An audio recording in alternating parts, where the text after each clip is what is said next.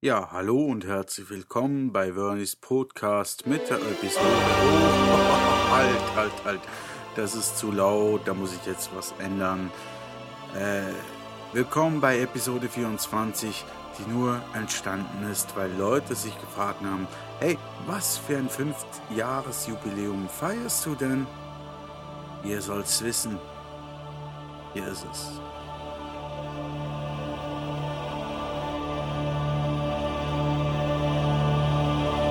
Es ist ein alter Zopf, das mit der geschüttelten Cola-Dose, die bloß darauf wartet, geöffnet zu werden. Aber trotzdem, ich verwende diese Metapher immer wieder gerne. Es war vor, naja, sagen wir, es war einmal. Da trafen sich zwei Menschen in einem Lokal, an der Bar, zufällig. Der eine war alleine da, der andere nicht, eigentlich. Im Moment gerade schon, denn sein Gefährte war anderweitig in ein tiefes Gespräch versunken. Der Mensch, der ganz alleine da an der Bar saß, war genau genommen eine Frau, welche dem anderen, der eigentlich nicht wirklich alleine an der Bar saß und genau genommen ein Mann war, überaus sympathisch. Die Frau bat den Fremden um Feuer. Der Fremde gab der Fremden Feuer. Die beiden kamen ins Gespräch. So lernten sie sich kennen. Smalltalk. Nummern wurden keine ausgetauscht. Auf Wiedersehen wurde gesagt, ja, alles hat ein Ende. Monate später trafen die beiden sich an gleicher Stelle erneut. Zufällig. Die Dame war dem Manne nach wie vor, um nicht zu sagen immer wie intensiver, sympathisch. Wie er sich andersrum verhielt, ließ sich zu diesem Zeitpunkt nicht definieren. Smalltalk. Dieses Mal ebenfalls ohne Austausch von irgendwelchen Personalien, welche über den Vornamen hinausgingen. Immerhin, oder potztausend, mit einem Datum fürs nächste Date. Es ist jedoch anzunehmen, dass die Dame nach dem dritten oder vierten Treffen ebenfalls mindestens eine kleine Dosis Sympathie für den Mann aufbringen konnte. Dies lässt sich jedenfalls aus ihrem Verhalten ableiten, welches sie während des zweiten Tanzes, zu dessen die beiden von der Bardame ermutigt wurden, an den Tag legte. Dabei zog sie nämlich ihren Tanzpartner ganz unerwartet dicht an sich, strich mit einer Hand über seinen Rücken, während ihn die andere Hand unmissverständlich spüren ließ, dass zwischen ihren Körpern kein Platz mehr für Höflichkeitsabstand war.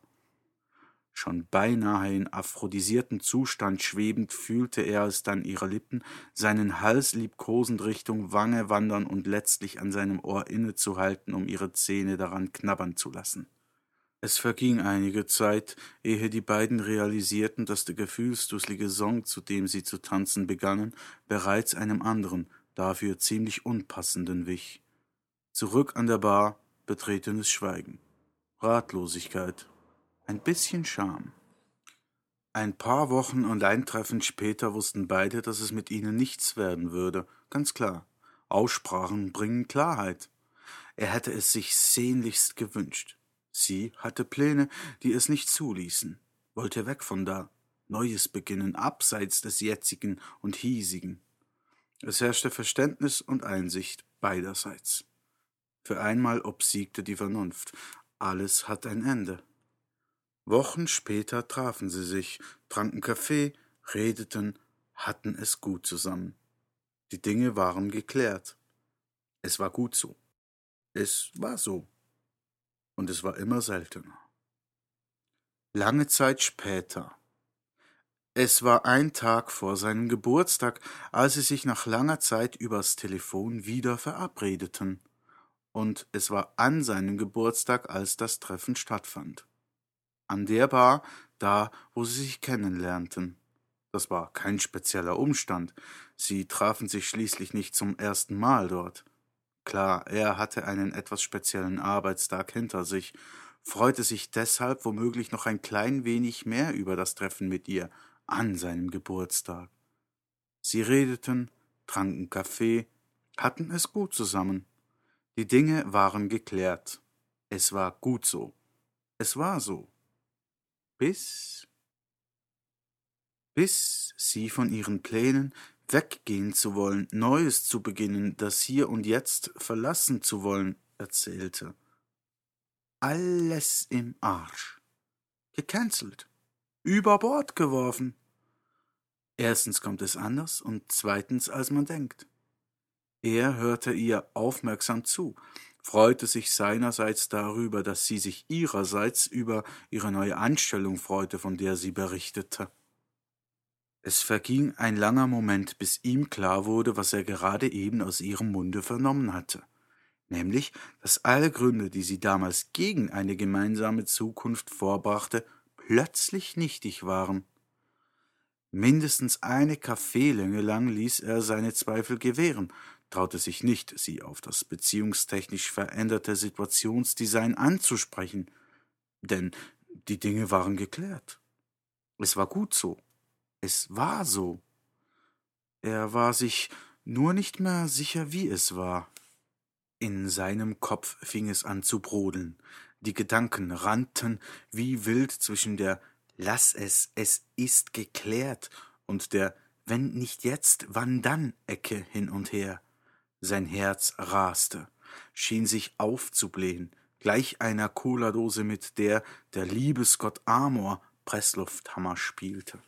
Sie erzählte irgendwas. Er nahm es nicht wirklich wahr, starrte seine Tasse an, während in ihm sein Traum gegen die alliierten Kräfte bestehend aus Feigheit, Angst und Zweifel rang. Er besann sich an den Tanz zurück, versuchte ihre Lippen auf seinem Hals zu spüren, sah in seinem geistigen Auge die ihren, wie sie ihn, wie damals, einem Bergsegler herzfröhlichst anschauten und kehrte erst durch das Scheppern zweier prostenden Bierflaschen wieder in das Hier und Jetzt zurück. Inzwischen hatte sie aufgehört zu sprechen. Er wandte sich ihr zu. Sie schauten sich an, Stille. Sie sah ein Durcheinander. Er zwei Augen, klar, wie Bergseen, und seinen Mut bestärkend, sich noch einmal zu trauen, seinen Traum die Chance zu geben, sich leben zu können. Stille. Adrenalin. Amor besiegte die Alliierten. Endlich öffnete sich sein Mund und formte die banalen Worte aber wenn du nun ja nicht weggehst, dann. Er hielt inne. Immer noch sahen sie sich an. Er wollte den Satz vollenden, aber dazu kam er nicht mehr. Denn ehe er weiterreden konnte, sah er, wie sich die ihren Mundwinkel zu einem zauberhaften Lächeln anhoben, ihre Augen sich seiner bemächtigten und ihn in eine Art Ozean der Vorfreude tauchen ließen. Er war nun der Gewissheit habhaft, dass seine Frage bereits unausgesprochen ankam. Sie neigte ihren Kopf gemächlich zur Seite, den Blick nicht von seinen Augen lassend.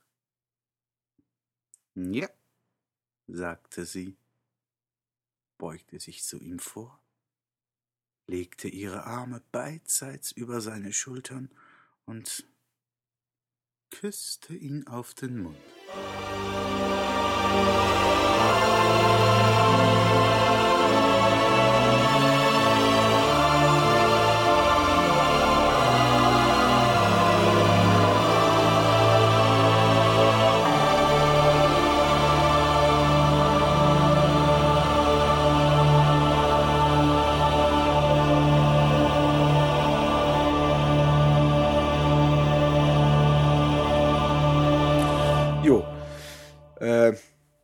Ich habe mich in einem der letzten zwei Podcasts, äh, wie soll ich sagen, verplappert. Ich habe was gesagt von, von, wegen, ich hätte auch ein Jubiläum, ein Fünf-Jahre-Jubiläum. Da kamen einige Anfragen, äh, was ist denn dein Jubiläum? Mhm. Das es jetzt.